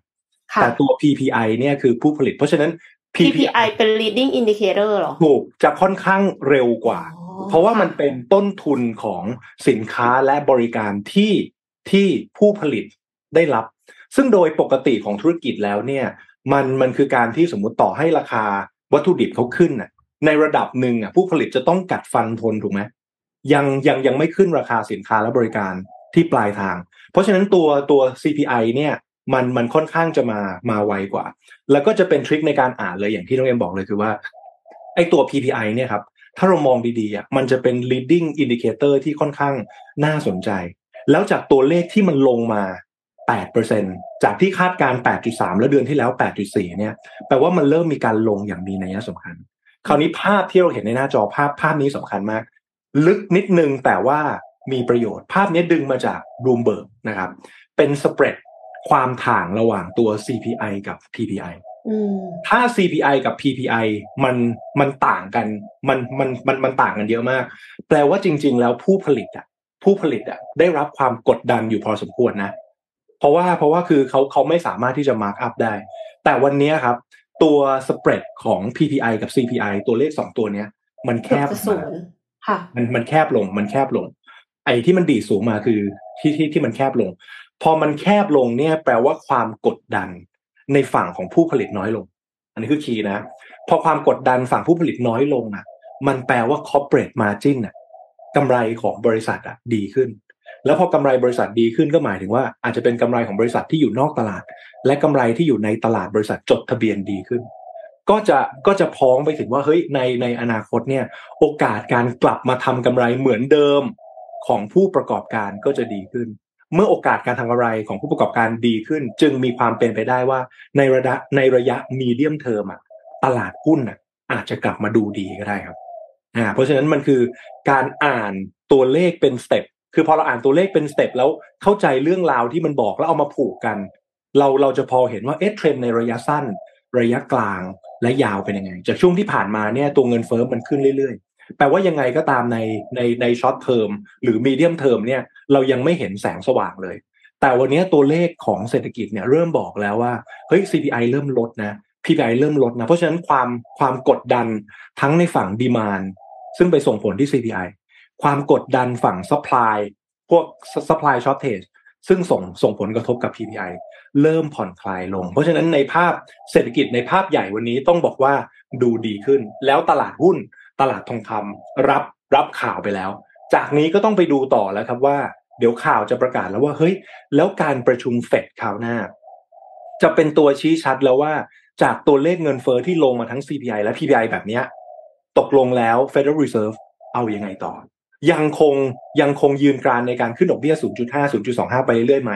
เพราะว่าเพราะว่าในช็อตแรกเนี่ยครับเราจะเห็นว่าดอกเบี้ยเนี่ยมันมันมันอาจจะสุดแล้วก็จริงอะสมมตินะเขาเรียกเฟดไพวอตอาจจะจบที่ประมาณสี่ห้าเปอร์เซ็นตรงนี้หยุดปึ้ง แต่ปัญหาต่อมาที่เราต้องคุยกันก็คือว่า เป้าหมายเขาคือกลับลงไปที่สองเปอร์เซ็นแล้วจะทำยังไงต่อ เพราะฉะนั้นมันอาจจะเป็นจุดที่ตลาดยอมรับแล้วว่า ดอกเบี้ยเริ่มหยุดขึ้นแล้ว แต่เราจะยังอยู่ในจุดที่ดอกเบี้ย เลี้ยงตัวในระดับสูงไปเรื่อยๆ หรือเปล่า พอดอกเบี้ยสูงไปเรื่อยๆ มันจะเป็น paradigm shift ใหม่ๆ ที่เราต้องรู้แล้วว่าเฮ้ยแล้วจากเนี้ย investment team ในปีหน้า ถ้าอยู่บนดอกเบี้ยเฟดฟันเรทที่คาดการอยู่ที่ประมาณสัก 4.5เปอร์เซ็นเราจะมีการสวิชยังไงไปลงเงินอะไร เห็นไหมครับ พวกนี้ก็จะเป็นทีมเพลย์ที่จะต้องคุยกันทุกๆไตรมาสเดี๋ยวช่วงใกล้ ๆ สิ้นปี หลังการประชุมเฟดรอบนี้รับรองว่าจะมีการออกมาคุยกันของของนักวิเคราะห์เยอะมากว่า เฮ้ย แล้วพราดันชิฟในการเล่นในปี 2023 เนี่ย สุดท้ายแล้วเราต้องไปมองสินทรัพย์ไหนเป็นหลักด้วยเหตุผลอะไร 1 2 3 4 5 แต่วันนี้จะเห็นว่าสัญญาณดีปลายปีได้กลับมาแล้ว แล้วเราก็หวังว่าน่าจะเกิดการ recovery อย่างบ้านเราเนี่ยนะครับ ต้องบอกว่าเป็น tourism drive GDP หนึ่งในห้าของบ้านเราเนี่ยมาจากการท่องเที่ยว แล้ววันนี้การท่องเที่ยว ในบ้านเราฟื้นนะครับ เท่านั้นไม่พอนะ ช่วงประมาณอาจจะ Q2 ปีหน้า เรามีเรื่องของประเด็นการเลือกตั้งกลับมาเป็นไฮที่สองอีกนะครับ เพราะฉะนั้นจากตัวเลขต่างๆ จากนักท่องเที่ยวที่เข้ามาที่เลยทะลุหลักหลาย ๆ ล้านไปแล้วเนี่ยก็น่าจะส่งเสริมให้เกิดการหมุนของเงินในภาพของ SME ต่างๆนะครับ เพราะฉะนั้นตัวเลขพวกนี้ก็ต้องกลับไปตามกันดู อย่างที่เคยคุยกันไว้ว่า เมื่อไหร่ก็ตามที่ภาพของการเงินเริ่มนิ่ง ภาพการเงินเริ่มนิ่ง นิ่งจริง ๆ เนี่ย สุดท้ายจะไปอยู่ที่การคลัง และการฟื้นตัวของเศรษฐกิจจริงแหละนะครับ จากนี้ก็ต้องไปดูว่า real sector ในในภาคไหนฟื้นขึ้นมา ถ้าย้อนกลับไปข่าวเมื่อต้นคลิปก็คือเฮ้ยหรือว่าพอเศรษฐกิจมันกลับมา เดี๋ยวเรื่องของการลงทุน investment ในฝั่งของ tech ซึ่งใช้พวก semiconductor เป็นหลักจะกลับมาคึกคัก Warren Buffett เลยเอาเงินไปลงอ่าเราก็จะเห็น theme play ต่างๆ ซึ่งเดี๋ยวคิดว่าช่วงปลายปีน่าจะได้กลับมาคุยกันครับ มีคำถามค่ะ ครับอ่า ถ้าสมมติว่าเราคิดแบบง่ายๆพื้นฐานที่สุดเลยเนี่ย ให้ CPI เนี่ยแทนราคาขายของสินค้า แล้วก็ PPI เนี่ยแทนต้นทุนของสินค้า อย่างนี้ได้ไหมคะ แล้วถ้าสมมติว่าเป็นอย่างนั้นเนี่ยตอนที่ CPI มันมากกว่า PPI เยอะๆเนี่ยที่มันขึ้นไปจนถึงสี่เนี่ย มันหมายความว่าราคาสินค้ามันแพงกว่าต้นทุนสินค้าเยอะแปลว่าผู้ผลิตส่วนใหญ่ก็คือมี margin เพิ่มขึ้น และในอนาคตก็อาจจะมีการลดแลกแจกแถมเพื่อที่จะดึงคนมาซื้อสินค้ามากขึ้นแบบนี้ได้ไหมคะจริง ๆ แล้วต้องต้องบอกว่าอ่าพอยพอยนี้ขาดไปนิดนึงคือตัว CPI หรือว่าตัวปลายทางเนาะที่เป็นราคาสินค้าและบริการเนี่ยมันเกิดได้จากสองประเด็นหนึ่งคือฝั่งดีมานสองคือฝั่ง supply ถูกไหมครับบางทีอ่าเพราะเพราะฉะนั้นตัวตัวเงินเฟอ้อที่เราพูดถึงตัว CPI จริงๆเนี่ยถ้าสมมติมันรันด้วยดีมานซึ่งซึ่งโดยปกติแล้ว ถ้าดีมานดีแปลว่าเศรษฐกิจดีถูกไหมแต่แต่แต่ถ้าเกิดสมมุติตัว CPI มันถูก drive ด้วยฝั่ง supply ซึ่งโดยมากแล้วถ้าไม่ใช่ US อะครับ ส่วนใหญ่ตัวเลข CPI อย่างเช่นในฝั่งยุโรปเนี่ยเกิดจาก supply shortage นั้นเลยอย่างเช่นพวกราคาพลังงานอ่าเพราะฉะนั้นการที่ CPI มันสูงมากๆเนี่ยแปลว่าโอ้โหปัญหาปัญหามันเกิดแล้วปัญหามันเกิดแล้วนะ เพราะฉะนั้นก็ก็ต้องแยกก่อนว่าไอ้ตัวเงินเฟอ้อที่มันเกิดขึ้นเนี่ยสุดท้ายมันถูก drive ด้วยดีมานหรือว่ามันถูก drive ด้วยในฝั่งของ supply มากกว่ากัน แต่เราจะเห็นว่า ภาพที่ต่างกันคือในฝั่งของ US เนี่ยที่ผ่านมาเนี่ยมันถูก drive โดยดีมานเพราะเราจะเห็นว่าให้มันมีดีมานการใช้เรื่อยๆ เพราะฉะนั้นเขาเลยเขาเลยมองว่าการขึ้นดอกเบี้ยเลยเป็นการแก้แก้ปัญหาที่ถูกต้อง เพราะว่าอย่างที่เราเคยคุยกันว่า ถ้าปัญหา CPI เกิดจากในฝั่ง supply เช่น supply shortage การขึ้นดอกเบี้ยก็ไม่สามารถทำให้ energy มันมันมีมากขึ้น ไม่สามารถทำให้ชิปมีมากขึ้นได้ ถูกต้องถูกต้องถูกต้องไม่ไม่สามารถทำให้เอ่อท่าเรือเนี่ยเอ่อ มีการเคลื่อนเคลื่อนที่ได้ได้คล่องตัวขึ้น เป็นต้น เพราะฉะนั้นเหมือนเราค่อยๆ แกะไปครับว่าทีละ factor เนี่ยมันแยกเป็นว่า เอ้ย เราต้องดูอะไรบ้าง อย่างตัว CPI เองเนี่ยเราต้องไปดูแล้วว่า เฮ้ย ตกลงมันมาจากอะไร ราคาอาหาร ราคาพลังงาน ค่าไฟ ค่าแก๊ส ค่าบ้าน อะไรพวกนี้ ซึ่งเราจะเห็นแล้วว่า โอ้โห ในในฝั่งของยุโรปนะ ค่าพลังงานสูงมากอย่างที่เราบอกที่เขาเจอปัญหาช่วงหน้าหนาวใช่ไหมครับ เพราะฉะนั้นเนี่ยจริงๆ แล้วเราเลยจะเห็นในโซเชียลว่า คนในฝั่งยุโรปบินมาไทยเยอะมาก เพราะค่าไฟบ้านเราถูกเขาเยอะ ต่อคือคือต่อให้เขามาอยู่รีสอร์ทดีๆ บ้านเราหกดาวอะ สักสองเดือนยังดีกว่ายอมไปจ่ายค่าไฟที่ยุโรปนึกออกปะเออ ประมาณนั้นมันมันก็เลยได้อันนี้สงของบ้านเราไปโดยปริยายนะครับ แล้วก็มันก็จะสะท้อนมาในภาพของการท่องเที่ยวด้วย นะก็ถือว่าเป็นเป็นแง่ดีแล้วกันนะครับ ก็เลยทำให้สังเกตไหม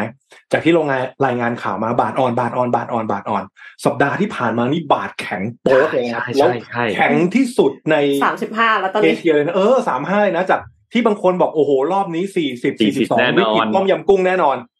สามสิบห้าเลยครับอ่าแต่แต่ที่มันมาสามสิบห้าเนี่ย ตัวประเด็นมาจากตอนที่ประกาศตัวเลข CPI แล้วมันไม่ขึ้น แล้วตัวดอลลาร์อินเด็กซ์ไหลลงเลยไหลายแรงด้วยนะครับ แล้วบ้านเราเนี่ยเราต้องบอกว่ามันได้สองแรง คือหนึ่งด้วยตัวฟันเดเมนทัลอะของประเทศเราอะแข็งกว่าเพื่อนบ้านอยู่แล้ว ลองสังเกตดีๆนะ บ้านเราตอนเนี้ยถ้าเทียบกับเพื่อนบ้านเนี่ยคือเนื้อหอมมากนะครับ มันเป็น destination ของการท่องเที่ยวแล้วอย่างที่เราเคยคุยกันว่า พอคนมาเยอะๆนักท่องเที่ยวมาเยอะเนี่ยเข้ามาใช้จ่าย ในภาคของ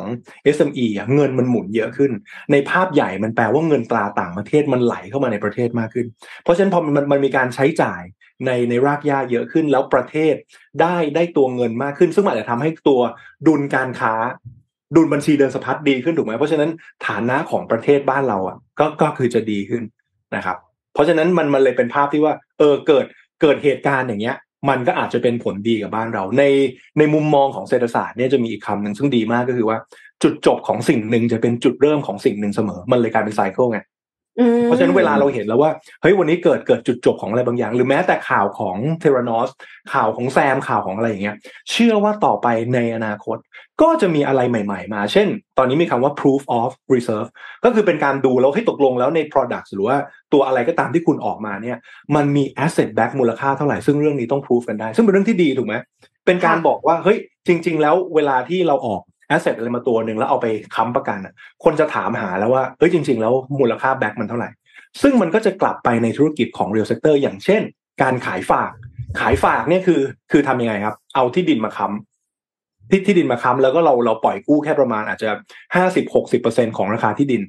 แล้วจากนั้นเนี่ยดอกเบี้ยที่เราได้เนี่ยอยู่ที่ประมาณสิบสองถึงสิบห้าเปอร์เซ็นธุรกิจขายฝากเลยเลยเป็นธุรกิจที่ฮอตมาก อย่างเช่นว่าเออเป็นที่ดินมูลค่าหนึ่งร้อยล้าน แล้วเราก็ปล่อยปล่อยกู้ไปแค่ประมาณห้าสิบเปอร์เซ็นต์อ่าเราปล่อยกู้ไปแค่ประมาณห้าสิบล้าน เงินสดหายไป แต่ดอกเบี้ยเราเราเราเราจะได้กลับมาประมาณสิบสองเปอร์เซ็นต่อปี อย่างเงี้ย แต่อย่างน้อยที่สุดในขายฝากมันยังมีที่ดินไงมันยังมีที่ดินหมายถึงว่าถ้าอีกฝั่งหนึ่งตุกติกเราไปขายได้ แล้วเราก็จะไม่ให้เงินเงินสดเท่ากับราคาตลาดอยู่แล้วแต่เราจะดิสคาวมาอีก หมายถึงว่าคนที่ปล่อยปล่อยเงินสดไปเนี่ยอย่างน้อยที่สุด ถ้ามีปัญหาถ้ามีปัญหา อย่างน้อยหลักประกันตรงนี้ต้อง liquidate ได้เร็ว ค่ะอ่า อย่างเงี้ยไม่ใช่ขายเท่าไหร่ก็ขายไม่ได้สักทีขายเท่าไหร่เออใช่ใช่แต่แต่คืออย่างอย่างอย่างอย่างในเคสของแซมหรือในในเคสของอื่นๆ เนี่ยมันกลายเป็นว่าตัว collateral อะบางทีค่าค่ามันไม่มีอะค่ามันเป็นศูนย์หรือแม้แต่สมมติต่อให้เป็นซับจริง ๆ เป็นซับใหญ่ สมมติน้องเอ็มทำโรงงานอะไรก็ได้ แต่อยู่นู้นเลยครับ ไกลเลยอยู่ต่างจังหวัด ขายใครก็ไม่ได้ต่อให้เราเราเราเราตีราคาตลาดเป็นประมาณสักหนึ่งร้อยล้าน แล้วเราปล่อยกู้ประมาณ เจ็ดสิบล้าน แต่ปรากฏว่าไอ้ตัวมูลค่ามันเจ็ดสิบล้านก็จริงนะที่เราดิสคาวไปอะ ขายใครอะ สรุปแล้วคือถ้าเกิดมันยังขายมาเป็นเงินสดไม่ได้ตัวนั้น มันบุ๊กเป็นเงินสดไม่ได้ ตรงนี้ก็ก็ก็จะมีปัญหาละก็จะเป็นเรื่องของอะถ้าถ้าเป็นในชีวิตจริงจะเป็นเรื่องของศาลอะเรื่องของการจะต้องมีการเอาไปประมูลอะไรอย่างนี้ต่อไปในอนาคตนะครับเพราะฉะนั้นเราก็จะเห็นว่า ภาพมันก็จะโยงกันหมดเนาะจริงๆในในโลกของของ finance นี่คุยได้ประมาณสองสามชั่วโมงนะฮะตอนเช้าถ้ามีเวลานะเออเดี๋ยวไว้มีเก็บความรู้อะไรเรื่องการเงินจะมาแทรกไว้แล้วกันครับค่ะพูดถึงเรื่องของเงินสะพัดในเมืองไทยเนาะมีอีกข่าวหนึ่งเป็นข่าวดีค่ะ เรื่องโซนี่ค่ะ มีมีคน request มาด้วยนะคะโซนี่ประกาศตั้งโรงงาน semiconductor ในประเทศไทยค่ะ ด้วยเงินลงทุนราวหนึ่งหมื่นล้านเยน หรือราวสองหมื่นห้าพันแปดล้านบาท สองหมื่นห้าพันกว่าล้านบาทเลยนะคะ โดยขณะนี้เนี่ยเริ่มการก่อสร้างแล้วและคาดว่าจะเริ่มเดินสายการผลิตภายในเดือน มีนาคม 2025 ค่ะ โรงงานโรงงานใหม่เนี้ยจะผลิตเซ็นเซอร์รับภาพสำหรับใช้งานในรถยนต์ไร้คนขับ ตั้งเป้าจะจ้างงาน ขอโทษค่ะ 2,000ตำแหน่งค่ะ โดยโรงงานในญี่ปุ่นเนี่ยจะผลิตแผงวงจรขั้นต้น บนแผ่นเวเฟอร์ก่อน เนื่องจากว่าเป็นงานที่ต้องใช้เทคโนโลยีและความเชี่ยวชาญสูง จากนั้นจะส่งต่อมายังโรงงานในประเทศไทยเพื่อผลิตต่อจนเสร็จ แล้วส่งออกไปทั่วโลกค่ะโซนี่ระบุว่าสาเหตุที่ต้องแยกการผลิตออกเป็นสองส่วนก็คือทั้งญี่ปุ่นและไทยเนี่ย เพราะว่าการผลิตจากเวเฟอร์จนจบใช้แรงงานจำนวนมาก จึงเลือกประเทศไทยเพราะว่าค่าแรงต่ำกว่าญี่ปุ่น นอกจากนี้ก็ต้องการกระจายฐานการผลิต เพราะว่าได้รับบทเรียนจากตอนที่มีโควิด -19 แล้วนะคะว่าถ้ามีโรงงานหลายที่เนี่ยก็จะยังเดินหน้าผลิตต่อไปได้ในบางส่วนเนาะต่อให้มีปัญหาเรื่องโควิด -19 ล็อกดาวน์ใดๆก็ตาม เซนเซอร์รับภาพแบบ CMOS ซึ่งโซนี่มีส่วนแบ่งตลาด Market Share อยู่ราว 50%เนี่ยยังได้รับความนิยมสูงขึ้นเรื่อยๆ อันนี้คือเอาไปใช้ในรถยนต์ไฟฟ้านะคะ โดยคาดว่าจะมีมูลค่าตลาดราว 26,900 ล้านดอลลาร์สหรัฐภายในปี 2026 หรือว่าเพิ่มขึ้น 30%จากในปี 2021 ค่ะ เติบโตมากเลยนะคะ ปัจจุบันโซนี่เนี่ยมีโรงงานผลิต semiconductor ในประเทศไทยอยู่แล้ว ที่สวนอุตสาหกรรมบางกะดี จังหวัดปทุมธานีก่อตั้งมาตั้งแต่ปี 1988 ค่ะโหนานมากใช่ คอสอหนึ่งหนึ่งเก้าแปดแปดเนาะ โดยเป็นโรงงาน semiconductor แห่งแรกนอกประเทศญี่ปุ่นด้วย ทั้งนี้โซนี่เนี่ยยังไม่ได้เปิดเผยสถานที่ตั้งโรงงานแห่งใหม่ ระบุเพียงว่าอยู่ภาคกลางของไทย แต่การที่โซนี่มาสร้างโรงงาน 2,580 ล้านบาทเนี่ย อันนี้มันถือเป็น FDI ใช่ไหมคะพี่เป็กซึ่งก็คือมันถือเป็น I ใน GDP ใช่ไหมคะ แต่ว่าไอใน GDP อันเนี้ยคือถ้าสมมติว่ามาจ้างงานคนสองพันตำแหน่ง ช่วยให้คนท้องที่มีงานทำมีรายได้มาใช้จ่ายก็น่าจะกระตุ้น C consumption ได้ด้วยหรือเปล่า ใช่ไหมคะ มันน่าจะแบบว่ากระตุ้นได้ทั้งสองอย่างเลยถือเป็นถือเป็นรายได้ของเขาแต่ว่าข่าวข่าวที่น้องเอ็มมาเล่าเนี่ยจริงๆ บอกว่าเป็นข่าวดีมากนะ แล้วเราแล้วเราลองสังเกตนะ การการลงทุนของต่างชาติที่เป็น FDI มารอบเนี้ยคือเขาไม่ได้มาลงทุนแบบจ้างประกอบไก่กาเหมือนประมาณแบบ ยี่สิบปีที่แล้วอะคือเอามาประกอบเฉยๆ แล้วก็ส่งกลับไปขายที่อื่น แต่วันนี้เข้ามา invest เป็นหับอืมอย่างเงี้ยเอออย่างเรื่องของ EV อย่างเงี้ย เรื่องของ semiconductor อย่างเงี้ยครับ เป็นข่าวดีมากนะมันเป็น investment destination ที่ที่ที่ถือว่าค่อนข้างดี เพราะว่าคือเวลาบริษัทใหญ่ ๆ ที่จะเอามาลงทุนน่ะเขาไม่ได้มาเดี่ยวนะ เวลาเขามาอ่าเขาก็ต้องพา ลูกหาบเข้ามาด้วย supply chain ถูกไหมของเขามาด้วยเออ supply เออใช่ supply chain พี่พี่ใช้คำไม่ค่อยดีเลยลูกหาบนะครับ คือพาพาพาคนเข้ามาค่อนข้างเยอะในการในการลงทุนอะ แล้วมันจะมีการกระจายเยอะคือคือหนึ่งแน่นอนจะมีการจ้างงานเพิ่มเพิ่มขึ้นแน่นอน เพราะฉะนั้นอย่างบริษัทอะไรที่อะพูดตรงๆมันเหมือนแบบเป็นพวก technology consult อะอะไรสายสายนั้นอะอาจจะมีการกลับมาแล้วก็เป็นใบเบิกทางในการทำธุรกิจของของพวกนี้ก็ได้เพราะว่าเราจะเห็นว่ากลุ่มที่เข้ามาเป็นเทคหมดเลย เพราะฉะนั้นกลุ่มไหนก็ตามที่อยากจะไปกับเงินต่างชาติ ซึ่งเป็นซึ่งเป็นเทคเทคคอมพานีพวกเนี้ยอะเราก็ต้องมีโน้ตฮาวอะไรแบบหนึ่งนะครับ และแน่นอนมันจะมันจะไปเพิ่มตัว C เพราะอะไร พอรายได้ของคนในโซนนั้นมันมันเพิ่มขึ้นเรื่อยๆอะไรเงี้ยอะโอกาสในการใช้จ่ายก็เยอะขึ้น เศรษฐกิจก็น่าจะเข้มแข็งครับปีหน้านะ เอาเอาแบบจริง ๆ ดูภาพเศรษฐกิจเนี่ยจากเม็ดเงินที่เริ่มลงทุนมันมันอาจจะยังไม่เห็นภาพชัดหรอกเพราะเขาเพิ่งมา แต่ปีสองปีข้างหน้าน่าจะเห็นภาพของเมืองไทยที่ดีขึ้นพอสมควรเลยทีเดียวครับ ครับเป็นข่าวดีข่าวแล้วกันต้องบข่าอวกดีข่าวดีข่าวดีข่าวดีข่าวดีต้องบอกนะสักพักหนึ่งแล้วใช่ไหมครับพี่เอ็มข่าวนี้ที่ประกาศออกมารู้สึกว่าจะสักพักหนึ่งละเอ่อสองสามวันนะคะอ่าโอเคแต่นว่ามีก่อนหน้านี้มี amazon.com ไงอ่าที่มาแล้วคนคนก็แซวกันว่าแล้ว Starbucks จะทำยังไง คนละเมซอนเนาะเออคนละเป็นตอนเลยถ้าเราเป็นตอนเงินเชิญนนท์เลยค่ะนนท์นนท์เห็นมุกนั้นในในใน Facebook แล้วนนท์ก็แบบ ค้างไปแป๊บนึงแล้วอะยังไงนะ ต้องประมวลผลแป๊บนึง อ๋อ ชื่อเหมือนกัน อ๋อ โอเค โทษทีอืมโทษที โอเคนี่เกือบไม่จะทันเหมือนกันนะ ตอนแรกเกือบไม่ทันเหมือนกันนะแต่วงนี้ จะจะจะบอกว่าไปไปเจอข่าวในเอ่อ Nikkei Asian Review นะครับ จริง ๆ แล้ว move movement ของบริษัทใหญ่ ๆ ของญี่ปุ่นเนี่ยเขาเริ่มมีการรวมตัวกันเนาะแล้วก็ไปลงทุนในเอ่อบริษัทเซมิคอนดักเตอร์ใหม่เนี่ยเขาบอกว่ามีแปดบริษัทของของญี่ปุ่นนะครับ ไปลงทุนในบริษัทใหม่ชื่อ Rapidus นะครับ หรือ Lapidus ก็ไม่รู้นะ เป็นเป็นการลงทุนในในการสร้างเป็นบริษัทเซมิคอนดักเตอร์ด้วยกัน คนที่ลงเนี่ยมีอย่าง Toyota d e n s o Sony NTT NEC SoftBank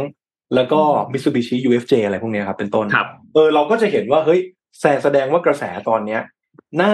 เขาเขาเขาน่าจะมองแล้วว่าจากนี้เป็นต้นไปเนี่ย โอกาสในการที่โลกต้องการชิป หรือว่ากลุ่มเซมิคอนดักเตอร์เนี่ย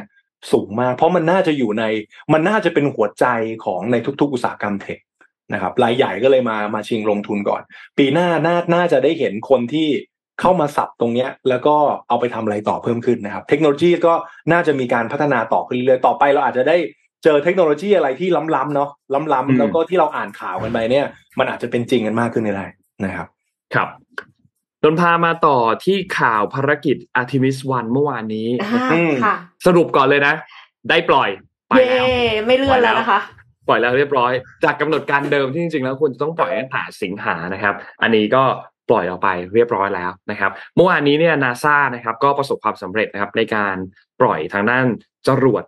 SLS นะครับ Space Launch System นะครับ ซึ่งเป็นจรวดขนส่งลำใหญ่ที่สุดของ NASA ในตอนนี้ความสูงเนี่ยคือ 98 เมตรนะครับ ซึ่งก็เลื่อนมา 2 ครั้งตั้งแต่เดือนสิงหาคมอย่างที่บอกมานะครับ โดยจรวดเนี่ยก็ปล่อยแรงขับ 4.1 ล้านกิโลกรัมนะครับ ก่อนที่จะพุ่งออกจากแท่นปล่อยสู่ห้วงอวกาศไปนะครับ ซึ่งภารกิจ Artemis 1 ในครั้งนี้เนี่ยเป้าหมายหลักๆ เลยเนี่ยเป็นการปูทางเพื่อที่จะนำ นักบินอวกาศเนี่ยนะครับ ไปที่พื้นผิวดวงจันทร์อีกครั้งหนึ่ง ซึ่งมันเป็นรอบใน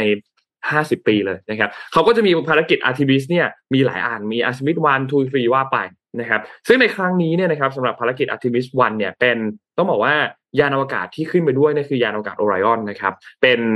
ยานอวกาศที่ออกแบบมาให้สามารถบรรทุกนักบินอวกาศขึ้นไปด้วยได้นะครับ แต่ต้องบอกว่าครั้งนี้เนี่ยมันเป็นแค่ภารกิจทดสอบเท่านั้นภารกิจทดสอบหมายความว่า ไม่ได้มีคนขึ้นมาจริง ๆ ในภารกิจอ้าวครั้งนี้ Artemis 1แต่เป็นหุ่นจำลองก่อนนะครับ ขึ้นไปเพื่อที่จะเก็บข้อมูลก่อนว่าเนี่ยในการที่จะเดินทางไปครั้งนี้เนี่ยมันมีเหตุการณ์มีอะไรเกิดขึ้นบ้างเก็บข้อมูล แล้วค่อยส่งนักบินอวกาศจริง ๆ ขึ้นไปในอนาคตครั้งถัดไปเนี่ยอาจจะเป็น Artemis 2นะครับ ซึ่งตามภารกิจแล้วเนี่ยนะครับ คือเขาเนี่ยจะเดินทางไปที่ดวงจันทร์นะครับ ซึ่งคาดว่าน่าจะใช้เวลาประมาณ 6 วันนะครับ แล้วก็วนเดินทางกลับมานะครับ ซึ่ง ตามกำหนดการก็จะถึงโลกเนี่ยนะครับ ในวันที่ 25ธันวาถึงวันคริสต์มาสพอดีนะครับ ซึ่งก็จะมีการเก็บข้อมูล มีการดูตลอดภารกิจนะครับ วิศวกรของนาซาเนี่ยจะติดตามประสิทธิภาพของตัวยานอวกาศเนี่ยอย่างใกล้ชิดว่าทำงานได้ตามที่แบบเขาตั้งเป้าไว้หรือเปล่านะครับ ซึ่งกำหนดการถัดมาเนี่ยนะครับ จะมีกำหนดการอีกครั้งหนึ่งในปี 2024 นะครับ ที่จะส่งนักบินอวกาศเนี่ยไปโคจรรอบดวงจันทร์ก่อนในปี 2000ในปี 2024 และในปี 2025 ถึงจะส่งนักบินอวกาศไปเหยียบบนพื้นผิวของดวงจันทร์อีกครั้งหนึ่งนะครับ ก็น่าตื่นเต้นครับสำหรับภารกิจ Artemis 1 Artemis 2 3 ในครั้งถัดมาที่จะมีขึ้นใน 2024 แล้วก็ 2025 นะครับ เพราะฉะนั้นหนึ่งกับสองเนี่ย BBC ใช้คำนี้คือใช้คำว่าเหมือนเป็นการซ้อมใหญ่ครับ รอบนี้เดินทางไปแบบไม่มีคน ไปทดสอบก่อนบินดูก่อนว่าทุกอย่างเป็นไปตามแผนไปตามที่วางวางเป้าไหมสองเนี่ย บินไปแบบมีคนแล้วแต่ยังไม่ลง บินไปดูก่อนวนรอบดวงจันทร์รอบหนึ่งยังไม่ลง รอบที่สามเนี่ยของจริงละคือเอานักบินอากาศลงจริง ๆ และจะเป็นนักอืมเป็นมนุษย์อวกาศที่เป็นผู้หญิง และเป็น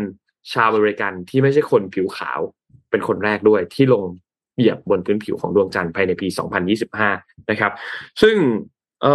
อภารกิจในครั้งนี้เนี่ยนะครับ ตัวรายชื่อเนี่ยรู้สึกว่าจะออกมาแล้ว แต่ว่านนหาข้อมูลไม่เจอ น่าจะมีประมาณสามคนนะครับ ที่จะเป็นที่จะคนที่จะได้เหยียบ คนแรกเนี่ยคือสเตฟานีวิลสันนะครับ เป็นผู้หญิงผิวสีคนที่สองนะครับที่ได้เดินทางสู่อากาศ และจะมีโอกาสได้เป็นหนึ่งในผู้ที่เอ่อเหยียบดวงจันทร์เป็นผู้หญิงคนแรกนะครับ แล้วก็จริงๆแล้วก่อนหน้านี้เนี่ยมีจัสตินมอกเบลลี่นะครับเป็นหนึ่งในผู้ที่ได้รับเลือกให้เป็นคนลงไปเดินเหยียบดวงจันทร์ครั้งแรกนะตั้งแต่ปี 1972 นะครับ แล้วก็นอกจากนี้เนี่ยก็จะมีคนอื่นๆอีกเล็กน้อยนะครับ เพราะฉะนั้นก็ติดตามภารกิจ Artemis 1ครับใช้เวลารวมๆทั้งหมดเนี่ยประมาณ 20กว่าวันเกือบ 30 วันเท่านี้นะครับ ในการไปสำรวจครั้งนี้ครับเมื่อวานนี้มีใครได้ดูได้ดูถ่ายทอดสดไหมฮะคอมเมนต์มีใครได้ดูไหมนนท์นั่งดูพอดีเลยเขา ตามเวลาที่ไทยประมาณช่วงบ่ายโมงสี่สิบประมาณเนี้ยครับ ก็จะมาเห็นปล่อยาข่าวยทีหลังละไม่ได้ไม่ได้ไม่ได้ดูตอนนั้นนนท์อะจังหวะพอดีเปิดเข้าไปหยิบโทรศัพท์ขึ้นมาเปิด YouTube พออ๋อดีคือแล้วไม่ได้โดนไม่ได้ตั้งใจว่าจะไม่ได้ตั้งใจเปิคือคิดว่าแต่แบบไม่ทันแล้วไงเพราะว่าอืมจำจำได้ในหัวว่าประมาณบ่ายโมงต้นๆแต่ปรากฏเปิดไปตอนแบบบ่ายโมงสี่สิบกว่าแล้วเอ้ายังไม่ปล่อยนี่ ก็เลยอะรอดูเลยละกันอืมจริงๆ น่าน่าจะเป็นความฝันของใครหลาย ๆ คนนะสมมุตินะ คือไม่รู้นะส่วนตัวพี่อะพี่อยากดูการปล่อยอย่างเงี้ย ด้วยตาตัวเอง คืออยากรู้ว่าบรรยากาศไม่ได้อยากตรงอยู่นั้นบนนั้นเหรอคะพี่เป๊กไม่ได้อยากอยู่บนนั้น อยู่อ้าวอยู่บนนั้นไม่น่าจะไหวนะไม่น่าจะไหวนะ แต่ว่าคืออยากเห็นแบบตอนที่แบบมันเออ อย่างเวลาเราดูจริงเราพี่เรายังตื่นเต้นเลยนะเอ็มอยากไปแตะขอบอวกาศพี่เป๊กตอนตอนตอนไปอะโอเคนะไอตอนขากลับเนี่ยไม่รู้กลับได้หรือเปล่า กลับต้องต้องไปดูได้สิแต่ว่าก็เพจะราะว่าเยินตเยิอนนหน่อย ตอนเคยเคยเคยไปดูคลิปมึงเหมือนกันใครดูใน YouTube นะครับ เหมือนเวลาที่นักบินอวกาศเขาต้องเทสพวกแรงแรงจีอะแรงค่ะแรงเหวี่ยงอะโอ้โหพอมันไปหกเจ็ดแล้วแบบ หน้าตานี่คือบิดเบี้ยวไปเลยนะเบี้ยวหมดเลยทุกอย่างเออใช่วิปะดีโอจะต้องแบบหมดเลยเออจะต้องจะจะจะจะต้องมีการแบบฝึกหนักมากขนาดพี่อะไปพวกสวนสนุกอะเล่นรถไฟเหาะตีลังกานี่คือยังจะแบบมึนๆเลยนะอ๋อคิดดูคนโอคนเคที่เป็นใช่ป่ะเอออย่างเวลาไปแบบ เป็นเป็นอวกาศอย่างเงี้ยแล้วเป็นแบบ อันนี้ก็คือ Mission to the Moon นะอืมเป็นเป็นเป็นเป็นอะไรที่เรียกได้ว่า เออ เป็นเป็นประวัติศาสตร์ที่ดีคืออยากอยากเห็นอะไรพวกเนี้ยครับ อยากอยากเห็นโลก เทงบไปกับอะไรพวกเนี้ยแล้วเราเราน่าจะได้เจอ เพราะว่าเรื่องเรื่องของจักรวาลเนี่ยสมัยเด็กๆ เราน่าจะได้เรียนกันเดียวว่าเฮ้ยมันมีดาวกี่ดวงมีดาวเคราะห์มีอะไรนู่นนี่แล้วก็เรื่องมนุษย์ต่างดาวก็จะเป็นเรื่องที่คุยกันตลอดว่ามีจริงหรือไม่มีจริงอะไรเงี้ยแล้วนอกโลกมันเป็นยังไง แต่ว่าจริง ๆ แล้วในมุมพี่พอเคยเคยศึกษาเรื่องของของของยูนิเวอร์สอยู่พักหนึ่งเราเราก็จะมองว่าเฮ้ยแล้วแล้วจริง ๆ โจทย์จริง ๆ แล้วคือ ทรัพยากรที่อยู่นอกโลกอะอะไรต่างๆ เนี่ย มันมีอะไรที่มันสามารถมา apply ทำให้โลกเราดีขึ้นได้ไหมมากกว่า เหมือนล่าอาณานิคมยังไงไม่รู้พี่เป๊กจริงๆไม่ไม่มันมันมันคือเหมือนเป็นการแบบว่าไปเอาของประเทศอื่นป็กมาค้นค้นค้นค้นหา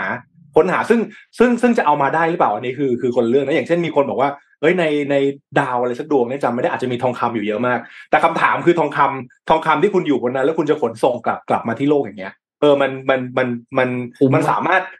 คือเขาเรียกอะไรในในเชิงพาณิชย์เนี่ยต้องบอกว่ามันมันยังทำได้ยากมากเพราะว่าการการขนส่งมันลำบาก แต่ต่อไปอนาคตมันมันมีการค้นพบอะไรที่มันเป็นแบบอะไรใหม่ ๆ หรือเปล่า แล้วก็คือเราเราอาจจะไม่ได้ไปหยิบของเขามานะ แต่มันไปเจอสารอะไรบางอย่างแล้วเอามาวิเคราะห์แล้วแบบเฮ้ยไอ้เรื่องเนี้ยในในในดาวเคราะห์อันเนี้ยมันทำให้หนึ่งสองสามมันดีขึ้นได้ ถ้าเราเอาเรื่องนี้มาประยุกต์กับทรัพยากรในโลกเรา แล้วมันทำให้โลกดีขึ้นได้ก็ถือเป็น beautiful technology ฮะจริงครับ เนาะค่ะ ตามข่าวกันดูครับ รอติดตามต่อไปวันค่ะนี้น่าจะครบถ้วนแล้วครับ ก็ สัปดาห์นี้ก็ยังคงต้องลุ้นกันต่อไปนะครับ ว่าจะได้ดูไหมบอลโลกนะครับ เพราะว่าอืมอืมนัดแรกสุดเนี่ย วันที่ยี่สิบคือวันอาทิตย์นะครับ เตะระหว่างกาตาร์เจอกับเอกวาดอร์เนี่ยนะครับ ตอนห้าทุ่มตามเวลาบ้านเรานะครับ จะได้ดูไหมยังไม่รู้นะครับ เพราะว่าลิขสิทธิ์อะไรต่างๆ ยังไม่เรียบร้อยนะครับ ยังต่อรองกันไม่เสร็จนะครับ แต่ว่าเมื่อวานนี้เนี่ย รู้สึกว่าทางกกทเองก็มีการเชิญสถานีเอ่อ ดิจิตอลทีวีดิจิตอลเนี่ยนะครับ มาประชุมกันล่วงหน้าแล้ว ถ้าหากว่าปิดดีลได้ ก็เตรียมพร้อมที่จะถ่ายบอลโลกลงช่องต่างๆ ให้เรียบร้อยนะครับ รอดูครับ คิดว่า อาจจะไม่ได้ดูก็ได้นะ ตอนแรกเอ้าเรามั่นใจมากนะว่าน่าจะได้ดูนะ แต่ดูดูช่วงหลังๆแล้วเนี่ยรู้สึกว่า น่าจะยากครับ น่าจะยากครับ การที่จะได้ดูบอลโลกในครั้งนี้อืมแต่ก็ดีแล้วครับ ไม่ได้ดูก็จะได้เป็นบทเรียนครับ เราจะได้มาแก้ไขกันไอ้เรื่องกฎอะไรต่างๆ ที่มันมีปัญหาเนี่ยจะได้มันจะได้ถูกแก้ไขในอนาคตจะได้ไม่มีปัญหา วันนี้ก็น่าจะประมาณนี้ครับรอค่ะติดตามกันต่อไปครับสำหรับหน้าข่าวหลายๆอันนะครับเดี๋ยวพรุ่งนี้เราอัปเดตเรื่องราวกันต่อนะครับเออนนลืมเลยว่าจะอัปเดตมาเลเซีย เลือกตั้งมาเลเซียให้ฟังวันนี้ไม่ได้อัปเดตเลยเดี๋ยวพรุ่งนี้จัดให้นะครับ วันนี้เราสามคนขอบคุณ SCB นะครับผู้สนับสนุนแสนใจดีของพวกเรานะครับ และขอบคุณท่านผู้ฟังทุกๆ ท่านด้วยนะครับ ที่ติดตาม Mission Daily Report นะครับจากทุกช่องทางเลยนะครับ วันนี้เราสองคนลาไปก่อนครับ เราพบกันใหม่อีกครั้งในวันพรุ่งนี้วันศุกร์ครับ สวัสดีครับ สวัสดีสวัสดีครัค่ะบ Mission Daily Report start your day with news you need to know